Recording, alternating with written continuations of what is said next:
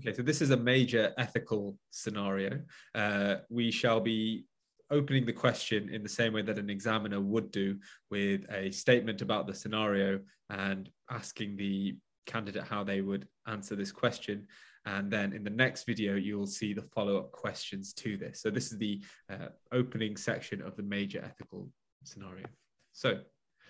uh, you are told by a nurse on the CCU that they have seen your SHO has posted on social media complaining about one of the difficult inpatients. They go into a lot of detail in their post, but they do not use any patient identifiers. However, the nurse feels it is clear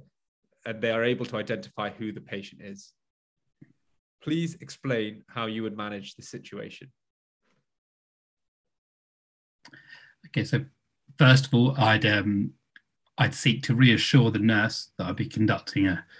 uh, taking her concerns very seriously. I'd be conducting a full investigation as to what's happened, what what needs to happen next. Um, I think the first thing I would do would be to try and understand more about the situation by speaking to the SHO in question, asking him uh, maybe next time that he's on the ward uh, or they're on the ward together, asking him about uh,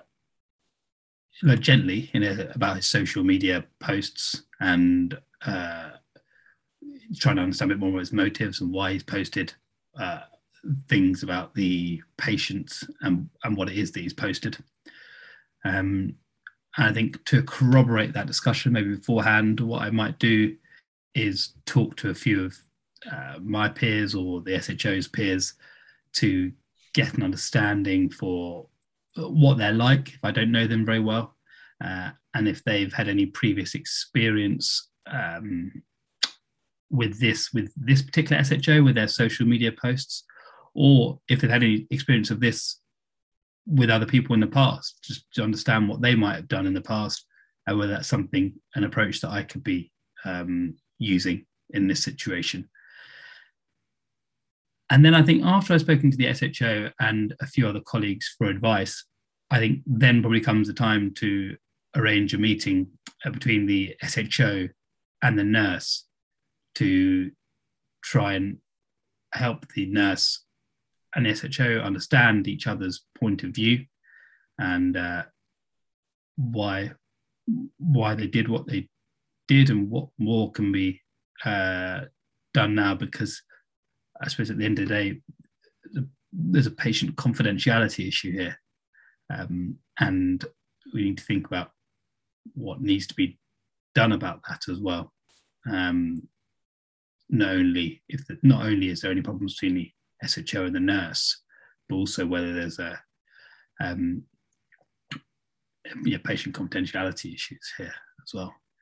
And I think then after all of that, I'll try and summarize by you know,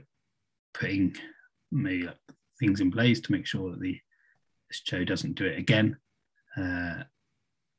and perhaps keeping an eye on their social media feed myself, uh, just to make sure they don't do anything similar uh, to damage patient patient confidentiality or the confidence of uh, public in um, the NHS and the care we provide.